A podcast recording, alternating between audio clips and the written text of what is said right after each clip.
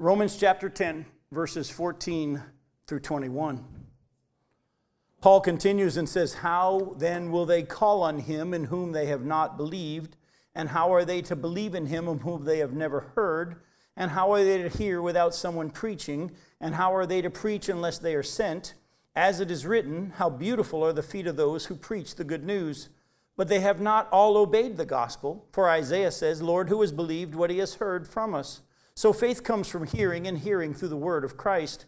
But I ask, have they not heard? Indeed, they have. For their voice has gone out to all the earth, and their words to the end of the world. But I ask, did Israel not understand? First, Moses says, I will make you jealous of those who are not a nation. With a foolish nation, I will make you angry. Then Isaiah is so bold as to say, I have been found by those who did not seek me. I have shown myself to those who did not ask for me. But of Israel, he says, All day long I have held out my hands to a disobedient and contrary people. Now, these next verses in chapter 10 of Romans have been taken out of context and preached for years as if to say that if we don't tell people, they may never hear about Jesus. Isn't that how you've heard that preached? How can they hear unless someone tells them?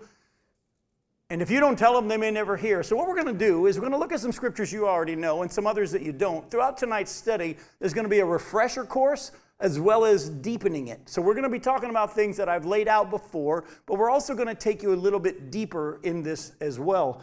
So, what we're going to do is, and I want you to do this in everything, whenever you come to a passage of Scripture and you want to get a correct interpretation, you need to check your interpretation against the whole of Scripture. All right? Like, for example, this is just a little commercial. In Matthew chapter 9, Jesus said, The fields are wide unto harvest, but the laborers are few. And the preachers would say, We need more laborers. There's not enough laborers. Does that match up with the whole of Scripture? Is God limited by how many people work? No. Actually, if you go back and look at Matthew chapter 7, that's Matthew 9, you look at Matthew chapter 7, Jesus has just said, the narrow's the road that leads to eternal life, and few there be that find it. When he gets to chapter 9, he's simply saying, the fields are wide unto harvest. There's a big harvest that God has in mind, yet at the same time, the number of people that He's going to be using are limited in comparison. Therefore, the next verse, He doesn't say we need more workers. He says, Pray the Lord of the harvest to send out His laborers into His harvest. In other words, He's got the master plan. He's the one who's going to say where you go, when you go, instead of us trying to say we need more workers, we need more people going out we actually should be seeking the Lord to say, Lord, where would you have me go today? What is your plan as you are working in your field?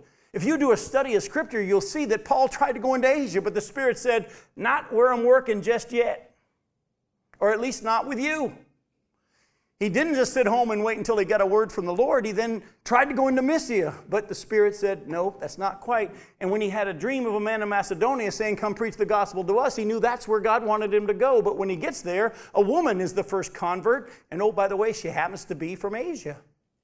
A lot of people don't realize that in Matthew 16, where Jesus comes and says, I will build my church and the gates of hell won't prevail against it, it's in the context of him saying, Who do people say that I am? And then, Who do you say that I am? And Peter says, You're the Christ. And Jesus said, Blessed are you. God didn't, sorry, God's the one that opened your eyes. Man didn't open your eyes. And a lot of people don't realize in the next verse, verse 20, Jesus says, it says, He strictly commanded them not to tell anyone that He was the, tri- the Christ.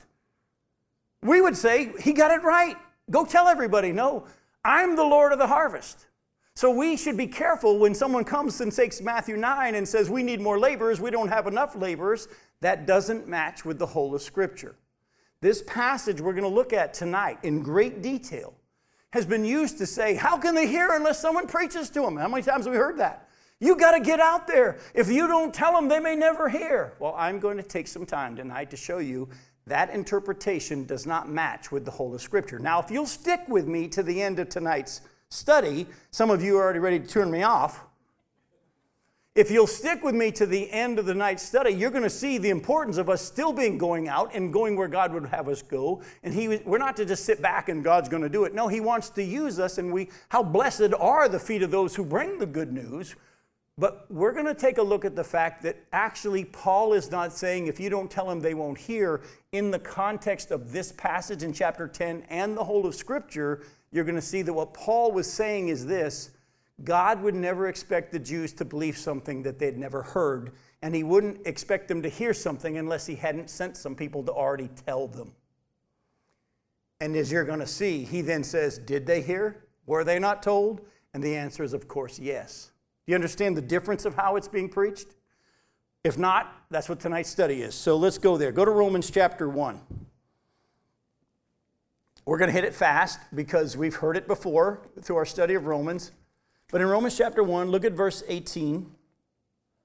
For the wrath of God is revealed from heaven against all ungodliness and unrighteousness of men, who by their unrighteousness suppress the truth. For what can be known about God is what? It's plain to them because God has shown it to them. For his invisible attributes, namely his eternal power and divine nature, have been clearly perceived ever since the creation of the world and things that have been made, so they are without excuse. Look at verse 21. For although they knew God, they did not honor him as God, nor give thanks to him, but they became futile in their thinking, and their foolish hearts were darkened. Claiming to be wise, they became fools and exchanged the glory of the immortal God for images resembling mortal man and birds and animals and creeping things. Therefore, God gave them up in the lust of their hearts to impure, impurity, the dishonoring of their bodies among themselves, because they exchanged the truth about God for a lie and worshiped and served the creature rather than the Creator, who is blessed forever. Amen. So, did they hear? Has everybody heard? Yes. Has He made it known to them? Yes, He has. And everyone's without excuse. His divine nature, His eternal qualities have been clearly seen since the beginning of creation, through creation. Go to Romans 2. Look at verses 12 through 16. For all who have, who have sinned without hearing God's written law will also perish without the law, and all who have sinned under the law will be judged by the law. For it is not the hearers of the law who are righteous before God, but the doers of the law who will be justified. For when Gentiles who don't have the law by nature do what the law requires, they are a law to themselves, even though they don't have the law. They show that the work of the law is written on their hearts, while their conscience also bears witness, and their conflicting thoughts accuse or even excuse them on that day when, according to my gospel, God judges the secrets of men by Christ Jesus. So here he goes on and says, Not only is the whole world without excuse that there's a God, he's made it known to them. Even though they knew God, they chose not to worship him. He says, even if they never got his written law like the Jews did, he wrote his law in their hearts. He's made it known to them. He's revealed to them that there's a right and a wrong, and there's morality, and there's holiness, and there's sin. He's made that known to everyone. And he's going to judge everybody through Jesus Christ. Well, how would he expect them to be judged through Jesus Christ unless they had somehow, some way heard of Jesus Christ? As you're going to see, they have. They have. Go to Romans 10. Look at verses 8 through 13. Romans 10, verse 8 and following. But what does it say? We saw this last week. The word is near you, in your mouth and in your heart. We saw that back in Deuteronomy. That's where he's quoting from. That is the word of faith that we proclaim. Because if you confess with your mouth that Jesus is Lord and believe in your heart that God raised him from the dead, you will be saved. For with the heart one believes and is justified, and with the mouth one confesses and is saved. For the scripture says, and again, Old Testament quoting from here, everyone who believes in him will not be put to shame. Again, where's he quoting from? From the Old Testament. Have they not heard? Yeah, his word's near you. It's in your mouth and in your heart. This word of faith that we proclaim, if you believe in the one God has provided, you won't be put to shame. Everyone that calls on the name of the Lord will be saved. By the way, quoting Old Testament passages that we looked at last week. Go to Romans 10, verses 18 through 21. But I ask, have they not heard? Indeed, they have. And then they quote the Old Testament again. Their voice has gone out to where? All the earth, and their words to the end of the world. Now, I'm going to stop real quick before we keep reading, but a lot of people, they'll, say, well, wait a minute. Didn't, didn't Jesus say in Matthew 24 that the gospel has to be preached to the whole world and then the end will come? And as you've heard me say before, Jesus in Matthew 24 is laying out the tribulation period with the seals that are being opened in the book of Revelation. And if you read the Bible, especially the book of Revelation tied to the Old Testament, you'll see that at the very end of the tribulation period, God Himself is going to have an angel hover in midair and preach the eternal gospel to the whole world all at one time. And then the end comes. He's not saying as soon as we get the gospel to the whole world, then the end can come. As you're about to see from Scripture, and we've already seen from the passages I've just read, they have heard. The gospel has been preached. He's going to judge everybody through Jesus, and he wouldn't do that unless they had heard about Jesus in some way or another. They have heard. Have they not heard? Oh, indeed, they have. His word has gone out where? To all the earth. Keep reading in Romans 10. But I ask, verse 19, did Israel not understand? First, Moses said, I will make you jealous of those who are not a nation. With a foolish nation, I'll make you angry. We'll deal with that more tonight, later on. Then Isaiah is so bold as to say, I have been found by those who didn't seek me. I have shown myself to those who did not ask for me. But of Israel, he says, All day long I have held out my hands to a disobedient and contrary people. The context of this passage, folks, is not if you don't tell them they may never hear. The context of this passage is they have heard. God wouldn't expect them to believe something they hadn't heard, and He wouldn't expect them to hear something unless He had provided the people to go share it with them, and it has been preached in many different ways through His Spirit, through creation, through their conscience, through the messengers and the missionaries. There ain't anybody that hadn't heard.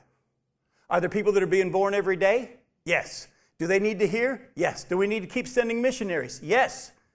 But don't think it's up to us. This is something God's been doing from the beginning of time, and it's all on schedule. And as Jesus said, I will build my church, and the gates of hell won't prevail against it. Let me encourage you if you're in a church that says, Well, we're dying, we're sick, well, there's a, probably a strong chance that what you guys think is church is dying. But let me just tell you from a guy that travels the country and has been to parts of the world, the church is fine, folks. God's doing his work. People are getting saved, people are getting right with God. And there are local congregations that are missing out on it because they're too busy hanging on to what they think church is and judging all the people around them as to whether or not they're doing it right. But let me tell you, if Jesus said, I'll build my church and Satan won't stop it, I believe Jesus. I want to be a part of what he's doing that's not going to be stopped. But in order to do that, I need to have to learn how to walk with him instead of hang on to my preconceived notions. But let's keep checking this interpretation against the scripture. Go to Colossians chapter 1. God showed me this in my preparation for this study. I've quoted to you verse 23 before. Go to Colossians 1, verse 23. We'll start there. And then he showed me something I had never seen, adding it to my repertoire. Go to Colossians 1, verse 23. Paul is in the middle of a sentence and he says, If indeed you continue in the faith, stable and steadfast, not shifting from the hope of the gospel that you heard, which has been proclaimed in all creation under heaven, and of which I, Paul, became a minister. Did you catch that? Paul said the gospel has already been preached under the whole heaven. Oh, but go back to Colossians 1, look at verses 3 through 6. I've never seen this before. I've read it, but I've never seen it. That's why you got to keep studying the scriptures, folks. Keep reading it. God's going to open up stuff to you at the time He wants you to see it that you'd never seen before. Look at verses 3 through 6. Paul says, We always thank God, the Father of our Lord Jesus Christ, when we pray for you, since we heard of your faith in Christ Jesus and of the love that you have for all the saints, because of the hope laid up for you in heaven. Of this you have heard before in the word of truth, the gospel, which has come to you as indeed in the whole world it is bearing fruit and increasing, as it also does among you since the day you heard it and understood the grace of God in truth. Did you catch that? The gospel has been preached and is being preached. Everybody's hearing it in some way, shape, fashion, or form in God's plan, His way of doing things, and it isn't contingent on us. Now, like I said earlier, do you want to be a part of it? Jesus in Matthew chapter 4, verses 18 and 19 called his disciples and he said, Follow me, and I'll make you fishers of men. The focus should not be evangelism and trying to get the, world, the word to the whole world. The focus should be what? Following Jesus. Following Jesus. By the way, if you were to go on and compare the scriptures, how Jesus, when Luke's account of calling his disciples, he's just been preaching in Peter's boat, and he says to Peter, let's, let's go out and throw the nets out for a catch. And Peter says, We've fished all night and haven't caught anything. By the way, doesn't that sound like some of the evangelism strategies of our churches? But Jesus says, I'll tell you what, let's go throw it out. And Peter says, Because you say so, at your command, I'll do it. And when he throws it out, when Jesus tells him, even though it's not the time of day you catch fish, they pull in so many fish supernaturally that they're embarrassed. They had to call for help, and Peter falls on his knees and says, Get away from me, Lord, I'm a sinful man. And he says, Follow me now, and I'll make you fishers of men. You just follow me. Oh, and later on, three years later, after Jesus rose from the dead, they don't know what to do, and so they decide to go fishing. And Jesus reteaches the lesson. They fish all night as he's watching on the shore, and in the morning he calls out and says, Friends, haven't you any fish? Or actually, in the Greek, it's, You don't got any fish, do you? And they say, No. And he says, Throw it on the right side of the boat and you'll catch some. Now, let's stop real quick. Don't you think they've been thrown on the right and the left, the front and the back? But because Jesus, they don't know it's Jesus at this time, but because Jesus says so, when he says and where he says, they do it. And again, there's such a miraculous catch. They realize, okay, we didn't do this, he did this. And that's when John goes, I know who that guy is on the shore. That's the Lord. And I love this. Oh, don't miss this. When they get to the shore, what does Jesus already have on the fire? Fish. But he goes, Bring some of the fish you caught. In other words, I'll use what I do through you, but I don't need you. Folks, so, the, con- so back to Romans chapter 10, verses 14, is the correct interpretation if we don't tell them they may not hear? No. The, what matches with the context, as you're going to see a little bit more here, and with the rest of Scripture is he's saying they did hear, they have heard. And he wouldn't expect them to believe something they had never heard, and he wouldn't expect them to hear something if he hadn't already sent it out. So, with that in mind, Let's go to Isaiah 52. Look at verse 7.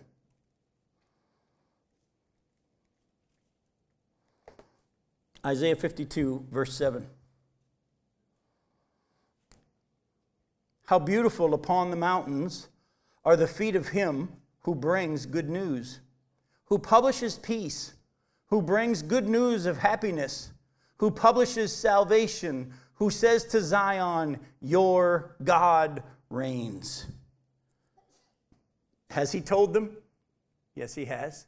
And here he is saying, How beautiful are those whom he has used to send out the good news. By the way, I hope by the end of this message you want to have beautiful feet as well. But don't run out to go tell people, learn how to walk with Jesus. And as you walk with him, he sets up the appointments. Again, I, I have to fight myself from getting off my notes, but let me just tell you the more God's opened my eyes to this, the more I've started to see it. Where Philip is, because of the stoning of Stephen, the church is scattered, and Philip ends up in Samaria. And God uses him there, and a revival breaks out in Samaria. And in the midst of the revival, God comes to him and says, Leave here. Head down this desert road that goes from Jerusalem to Gaza. And even though most of us would say, But God, there's a work here, the Spirit told him to go. So he goes obediently away from where the big crowd is, down a desert road.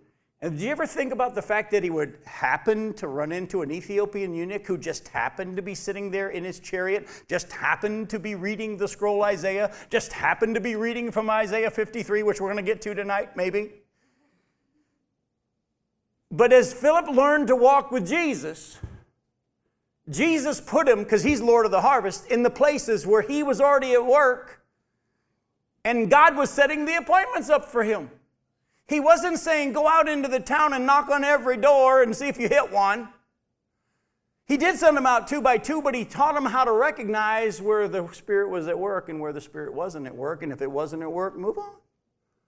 Learn how to recognize the Spirit working. I could go on and on and on. Jesus himself had to go through Samaria at noon and end up at a watering hole, which is not when you're going to go find people at the watering hole. It's the heat of the day. Oh, but there was a woman that the Father was working on. It was obvious that the Spirit was at work on her because as Jesus talked with her, she had a lot of insight. Even though her life did not match up with it, she had a lot of insight as to what the Scriptures said, didn't she? We know that the scriptures say that the Messiah is coming, he who is called the Christ. And what does Jesus say? I who speak to you am he. Oh, folks, let me just tell you when we stop thinking it's up to us and we stop trying to come up with a strategy and we would just learn to walk with Jesus, I could tell you something about what happened today, but it'll get me even further off what happened. But I had one of those today where I actually missed the opportunity because of my hurry and realized the Spirit saying, I didn't have you run into that guy by accident. And so I prayed. I said, Lord, in my hurry, I might have just missed an opportunity you were setting up. So, because you're gracious, if that is something I'm supposed to do, would you have me run into him again? And I did. Again, that's not what I'm here for tonight. We're going to teach you Romans. But let me just say, I thank God for the fact that He said, I'll still give you another chance. I'm doing something here and I'd love to use you. I had to learn how to walk with Him, though. I was focused on my project and my thing I had to get done. Notice what Paul also says in these verses. Go to Romans 10 again. He shows that faith can only be in what? Go back to Romans 14. All right, look at verses four, uh, chapter 10 verse 14. Chapter 10 verse 14. How then will they call on him whom they have not believed? And how are they to believe in him whom they have never heard? And how are they to hear without someone preaching? And how are they to preach unless they're sent?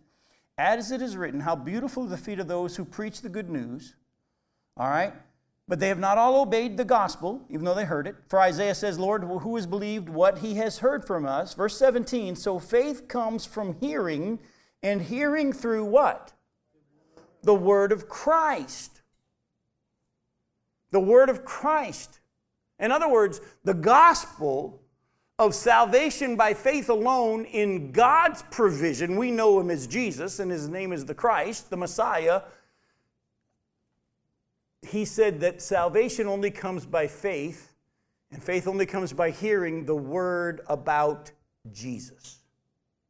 That's important. Go with me to Acts chapter 20.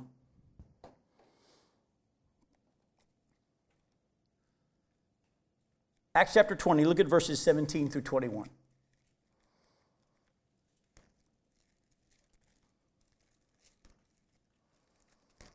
Acts chapter 20, look at verse 17.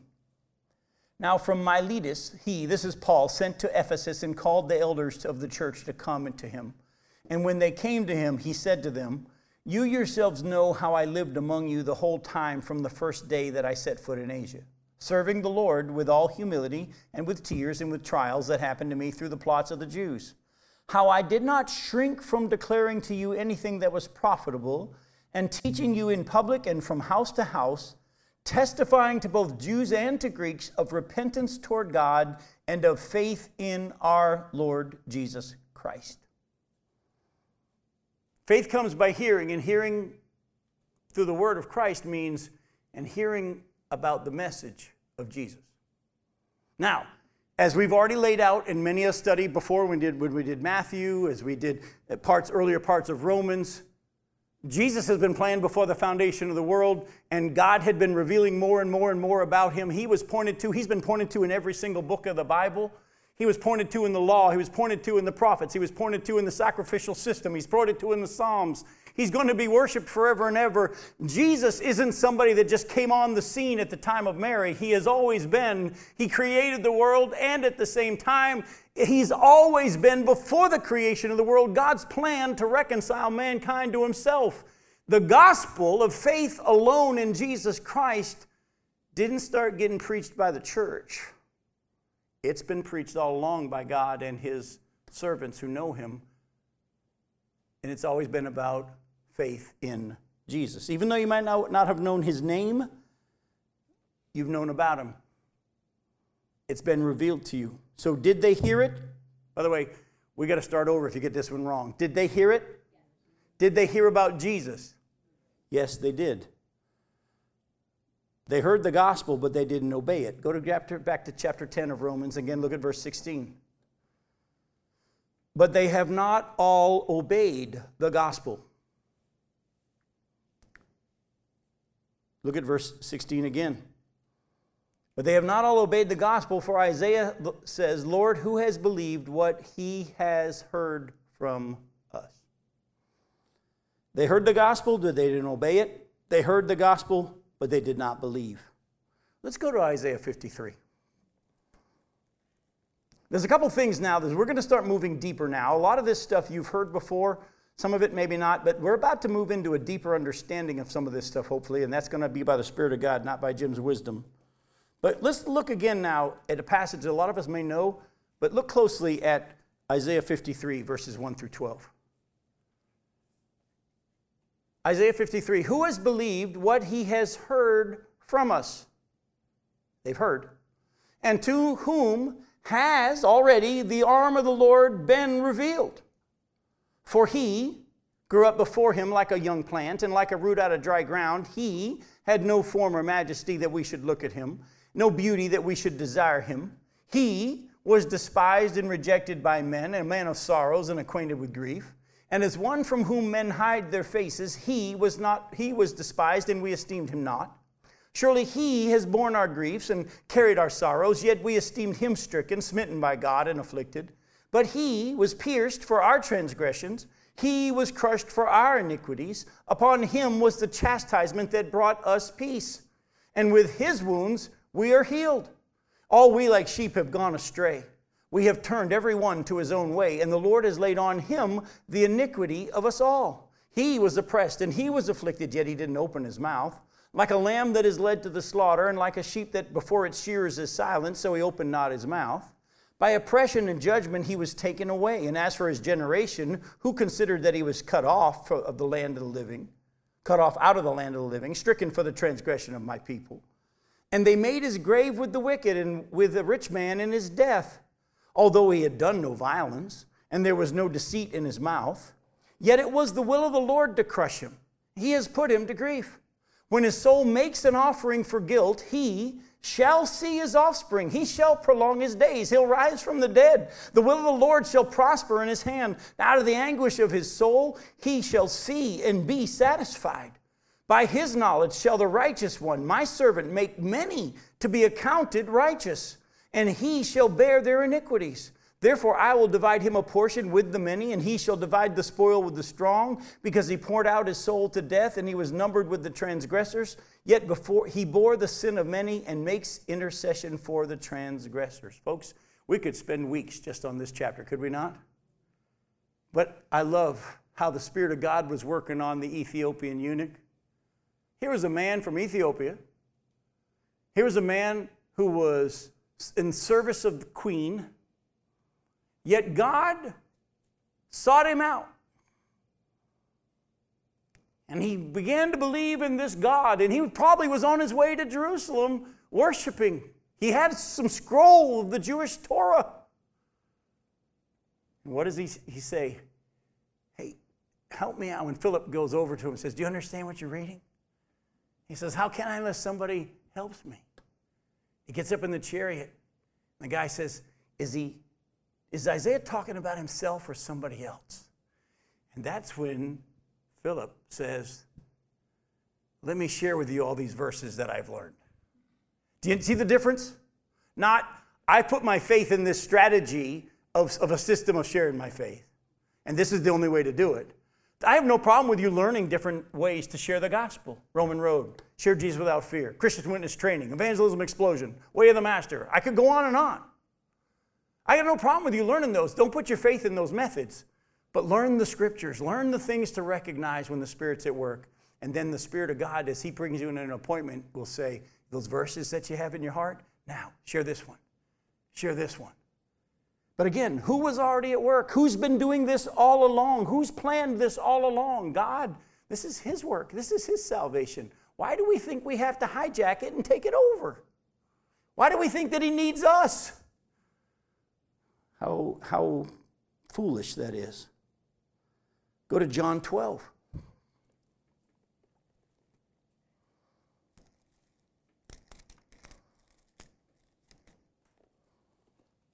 Look at verses 37 and 38.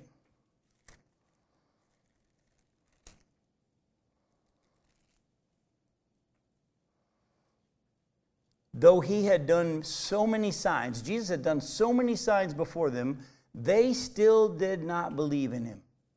So that the word spoken by the prophet Isaiah might be fulfilled Lord, who has believed what he heard from us, and to whom has the arm of the Lord been revealed? Now listen closely. Look at what is being said here. They saw the signs, but they still did not believe. Why? Because Isaiah had said they would hear and they would have it revealed. That's the part of this that's being fulfilled. They had it shown to them, they had it revealed to them. Now, because this is God's plan and He gets to do whatever He wants, there comes a point, as we looked at last time, that He decides you've had your opportunity, and I determine when the opportunity is over, and so I'm shutting the door. Look at the next verse. Therefore, they could not believe, for again Isaiah said, He has blinded their eyes and hardened their heart, lest they see with their eyes and understand with their heart and turn, and I would heal them. So, as we're going to see later on, if we have time to get there, God determines when the opportunity, and He gives everyone an opportunity. He also determines when it's shut. We have a responsibility to respond. But go to Matthew 13. We're in the dealing with the context of have they not heard? Yes, they have in many, many ways. Look at Matthew 13, verses 18 through 23, Jesus explaining the parable of the soils. Hear then the parable of the sower. By the way, who's speaking right now? Jesus. Do you think he understands the gospel? He wrote it, he lived it, he is it. So if there's anybody that has understanding of how God does his salvation, I think it would be Jesus, correct? Listen to what Jesus says. Hear then the parable of the sower. When anyone hears the word of the kingdom, and does not understand it, the evil one comes and snatches away what has been what? Sown in his heart. Even the path had it sown in their heart. That verse is going to be important in just a second. This is what was sown along the path. As for what was sown on the rocky ground, this is the one who hears the word and immediately receives it with joy. Yet he has no root in himself, but endures for a while. And when tribulation or persecution arises on account of the word, immediately he falls away. As for what was sown among the thorns, this is the one who hears the word, but the cares of the world and the deceitfulness of riches choke the word, and it proves unfruitful. As for what was sown on good soil, this is the one who hears the word and understands. He indeed bears fruit and yields in one case a hundredfold, another sixty, and another thirty. Go to James 121.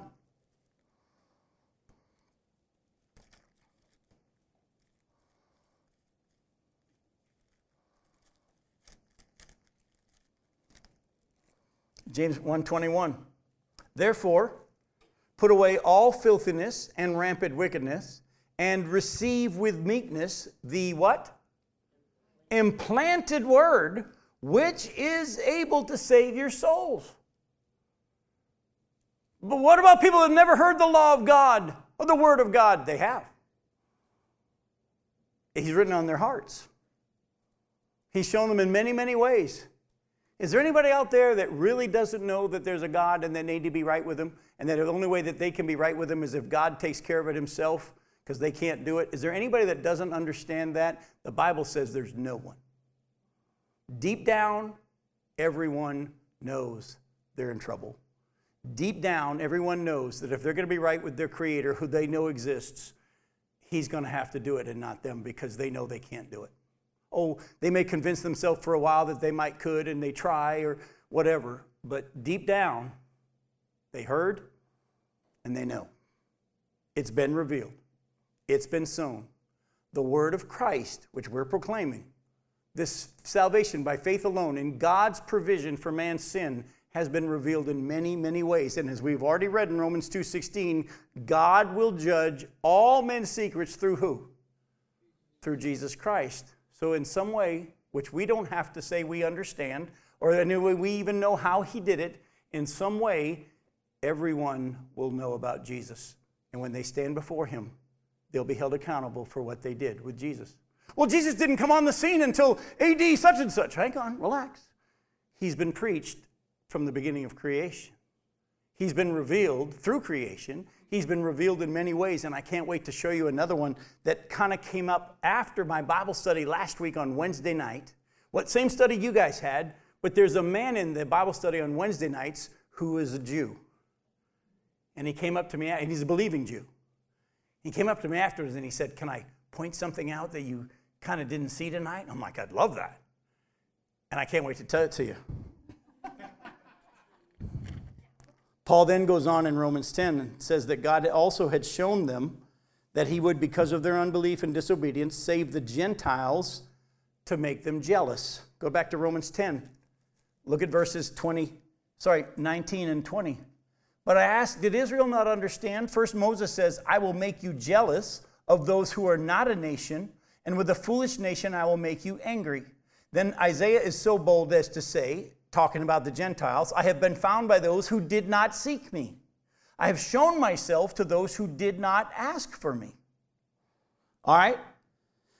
God then decides, and it's been his plan all along, even though he's been revealing himself to the nation of Israel in many ways, more than we've ever had, he's going to use the Gentiles to make them jealous. In other words, let me paraphrase it for you, then I'll show you scripturally what it's talking about. He says, You Jews keep thinking that you have to be righteous enough, that if you keep the law and you do all these things, that I'll let you into heaven because of your effort, your good works. I'm going to do something that's going to blow that up. I'm going to go out and I'm just going to save people that weren't even seeking me, people that weren't even trying to live righteous, people that you yourself would agree are wicked, horrible sinners. And I'm going to give them righteousness and guarantee them eternity and put my spirit within them, just like I've promised I'll do for you one day. Without them working for it, without them having brought up with all the rules and regulations, I'm just going to go save people, the Gentiles, to show you that all along salvation is my gift by your faith, not by anything you do. Do you see it? He's saving us to make Israel jealous. Now, as a quick aside, how much we hurt God's plan by, as churches, falling back into legalism and look more like the Jews than the church. But that's another message for another day. Go to Romans, I'm sorry, Deuteronomy 32. Oh, by the way, he even told them this way, way back before they even entered the promised land. Deuteronomy 32, look at verse 21 he lays out in this chapter their history, what they've done and what they're going to do, and what God's going to do in the end. And look at verse 21. He said, They, the Jews, have made me jealous with what is no God. They have provoked me to anger with their idols. So I will make them jealous with those who are no people. I'll provoke them to anger with a foolish nation. By the way, did you catch that? This part of God's plan of salvation us Gentiles being saved, which is only for a period of time, and then he's going to take us to be with him and finish what he started with Israel. This was all part of God's plan as well. By the way, it ain't waiting on us. He's doing it. Go to Isaiah 65. Go to Isaiah 65. Look at verses 1 and 2.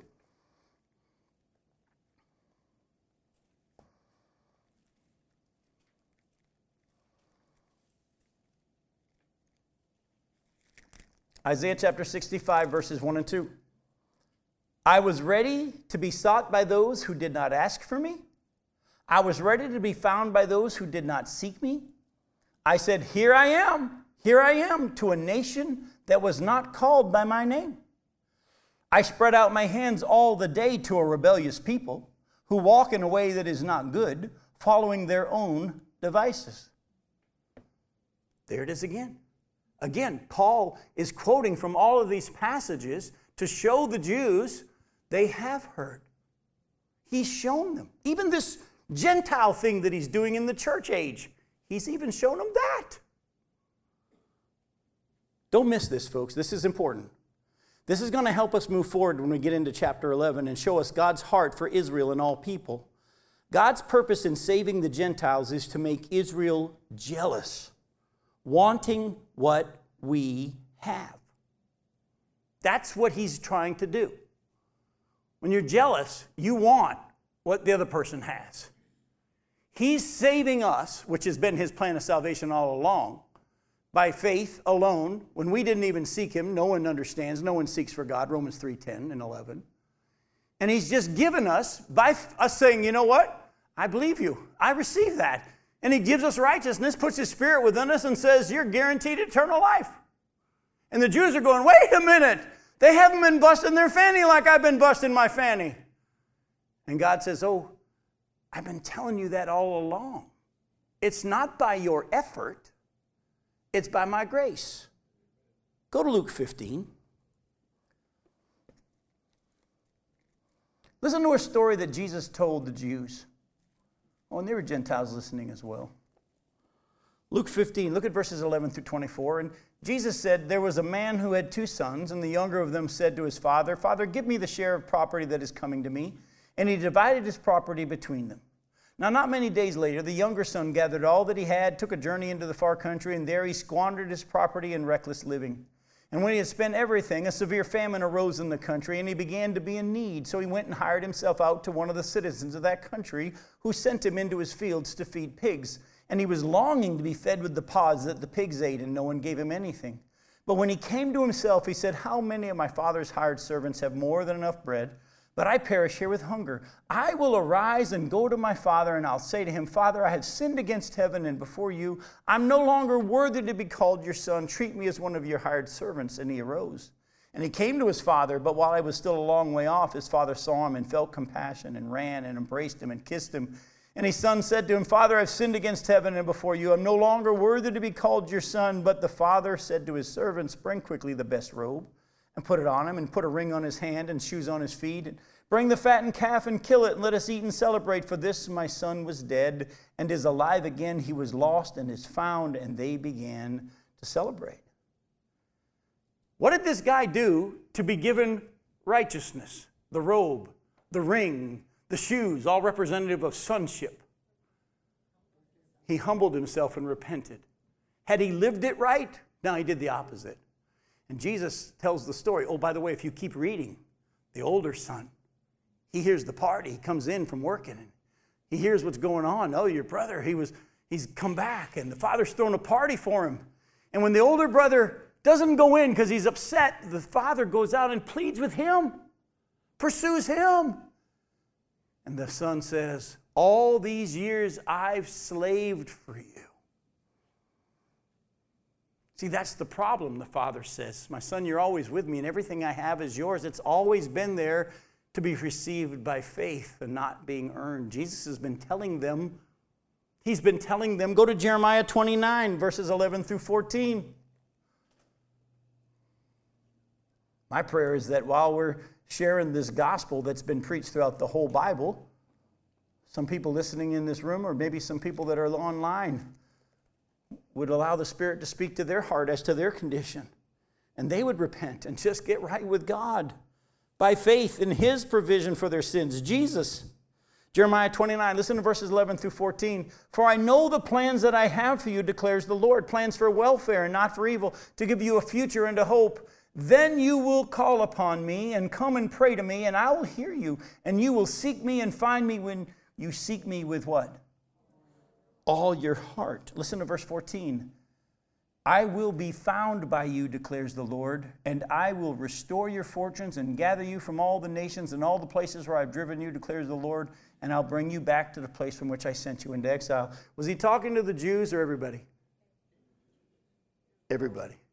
It was to the Jews, but is this also to us? Yes, it is. But this specific promise about the land is to the nation of Israel. The answer is D, all of the above. We've been given this wonderful gift now. And when he's done with us for his purposes in his season, he's going to take us to be with him, and he's going to finish all the things, as we're going to get to in chapter 11, all the things that he promised to Israel. But they're still going to receive it by faith in the Messiah. In Matthew 21, go to Matthew 21, verses 33 through through 45. Matthew 21, verses 33 through 45.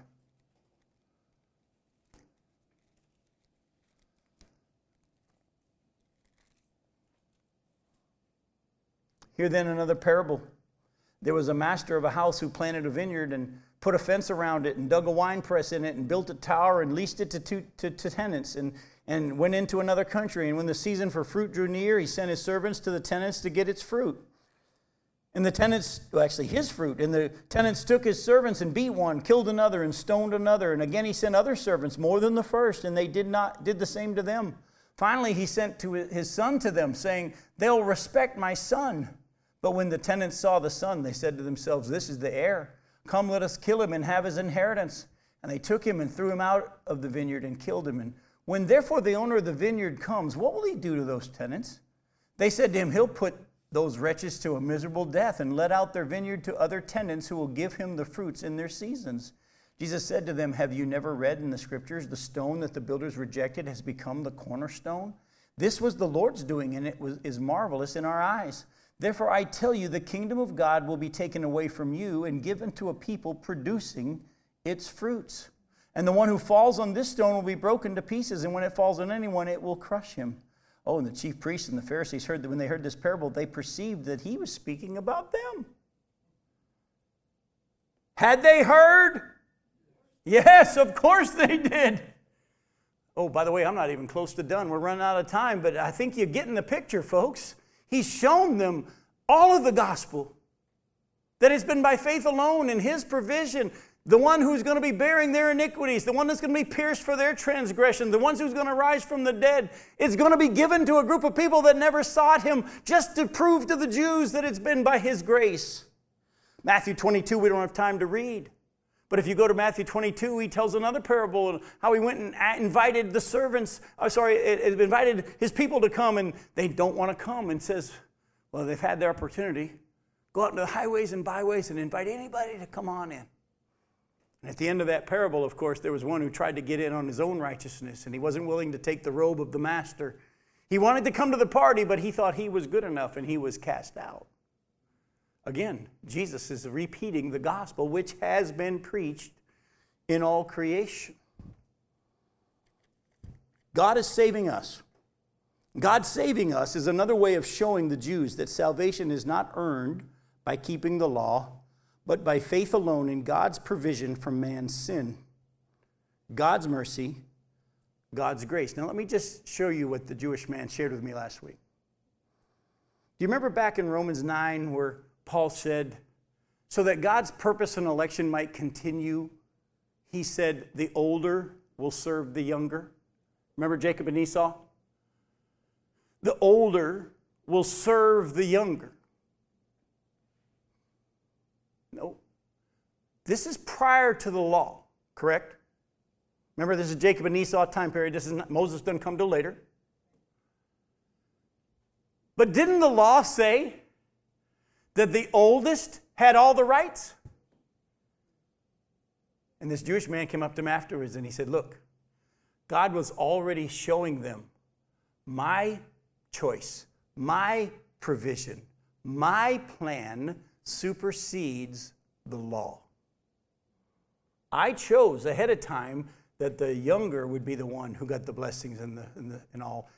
Even though the law says the other way, my plan supersedes the law. Was Abraham given righteousness before he was circumcised or after he was circumcised? Before. Well, circumcision is important for the Jews as a following of what he has said and to signify that they were a different people following him, but he was given righteousness before the law was even given. He was given righteousness before circumcision was even ordained.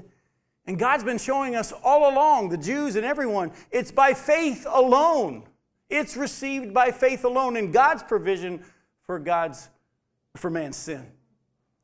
And it has nothing to do with how good you've been. Oh, by the way, this individual that I ran into today, I mean, we, since God set up the appointment, I wanted to make sure that I shared the gospel with him. He says he's a believer and trying to live a good life. And so for the next few holes, yes, I was on the golf course. For the next few holes, I had the chance to walk him through the scriptures that show nothing we do. It's all faith in Jesus. And he actually was sharing how his girlfriend, who was raised in a Roman Catholic church, just got baptized last week at a church in the area. I got to share how she came to understand that it's not by the rules and the rituals and you got to do this and you got to do that and you got to follow these seven things, but it's by faith alone. And I told him, make sure that your faith that you say you have is in Jesus alone and not anything you've done. Oh, the good living, that will come about as we walk with Jesus, but it's not tied to our salvation. It's not, I believe in Jesus and I live a good life. it's I believe in Jesus. Oh, he set the appointment up. And I almost missed it. I'm sorry? Yes, I believe he did. I believe he does understand. But again, what God wants to do from there, that's up to God. Sometimes we plant, sometimes we water, sometimes we see a harvest. And I can't tell you how it's all going to play out, but I already know God's at work, and I just happen to be one of the many people He's put in that man's path. But as I introduced him to my ministry and told him where the website was, he said this Remember this face, because you may see me at one of the places you speak at in the near future. I hope he doesn't shave his beard, I won't recognize him. Go to Philippians chapter 3. We got time. We can do this. Go to Philippians 3. Paul, who was one of the most devout rule followers, wasn't he? He came to understand the gospel. Philippians chapter 3, verses 1 through 9. Finally, my brothers, rejoice in the Lord. To write the same things to you is of no trouble to me, and it's safe for you. That makes me feel better about a lot of my sermons. Look out for the dogs, look out for the evildoers, look out for those who mutilate the flesh, for we are the circumcision who worship by the Spirit of God and glory in Christ Jesus and put no confidence in the flesh. Though I myself have reason for confidence in the flesh also, if anyone else thinks he has reason for confidence in the flesh, I have more. I was circumcised on the eighth day of the people of Israel, of the tribe of Benjamin, a Hebrew of Hebrews. As to the law, I was a Pharisee. As to zeal, a persecutor of the church. As to righteousness under the law, blameless. But whatever gain I had, I counted as loss for the sake of Christ. Indeed, I count everything as loss because of the surpassing worth of knowing Christ Jesus my Lord. For his sake, I have suffered the loss of all things and count them as rubbish in order that I may gain Christ and be found in him. Listen, not having a righteousness of my own that comes from the law, but that which comes through faith in Christ, the righteousness from God that depends on faith. By the way, y'all do know who's writing, who, who's saying this right here in Philippians 3? It's the same guy that wrote this book that we're reading called Romans and studying, who said, It's been revealed. The Jews had a lot more light than the Gentiles, but it's been revealed to everyone, and no one's righteous, not even one. And the law and the prophets testify to this righteousness that's by faith in Jesus Christ. Everything we've been studying, Paul came to understand himself, although he himself had tried and he actually was out there trying to kill all those Gentiles who were saying, I'm righteous now. No, no, no, you're not righteous. Paul says, You didn't keep the law. You're not circumcised. You haven't done all this stuff that I've done. You got to earn it. And they're all running around going, No, it's actually, it's, it's a gift of his by faith in what Jesus did. And you don't even know anything about this stuff you're talking about. And he went out to kill them until one day he met Jesus himself. And all of a sudden he realized everything that I thought was right was wrong. Oh, now he understands. I think we're hearing him say it in chapter 10. I heard too. It's been there all along. He's been telling us. I'm not going to take the time to turn there in Acts 26, verses 1 through 23. Write it down and go look at it yourself. In Acts 28, 17 through 31, we'll close with that one. Acts 28, 17 through 31. The first one is Acts 26, 1 through 23.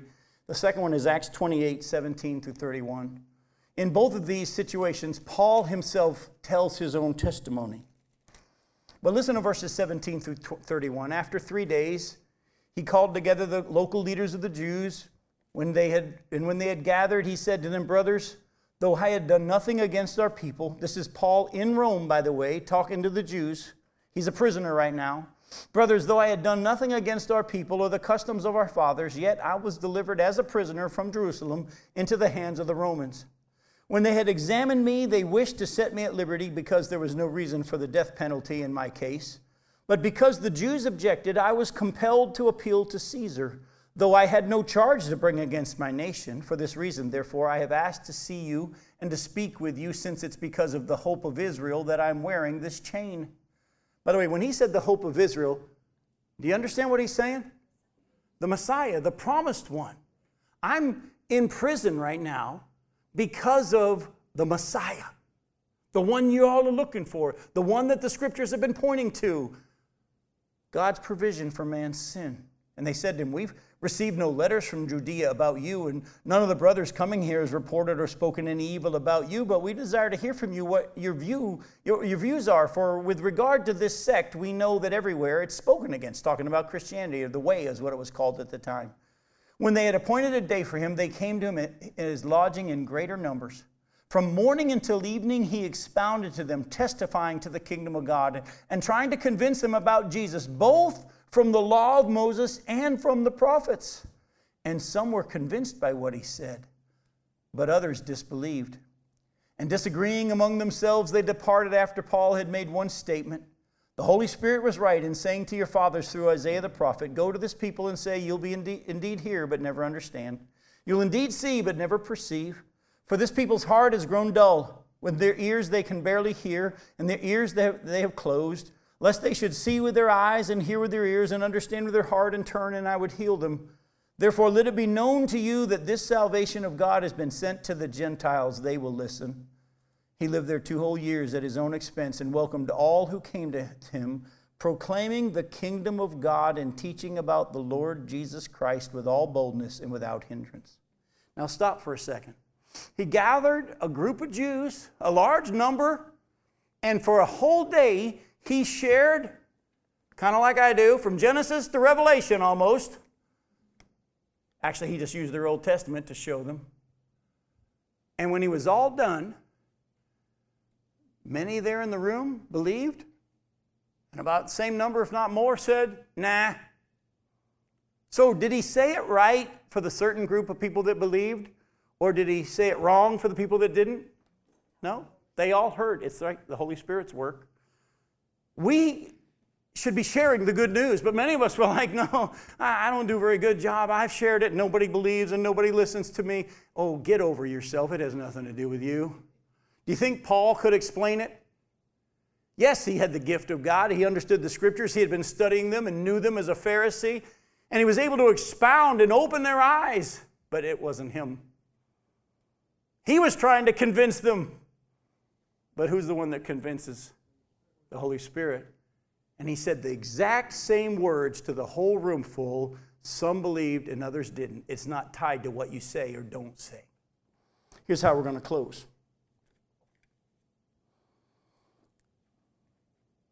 I'm going to finish tonight by going back to Romans chapter 10, verses 14 and 15. How then will they call on him in whom they have not believed? And how are they to believe in him in whom they have never heard? And how are they to hear without someone preaching? And how are they to preach unless they are sent? As it is written, How beautiful are the feet of those who preach the good news. Let me ask you a question Have you been sent?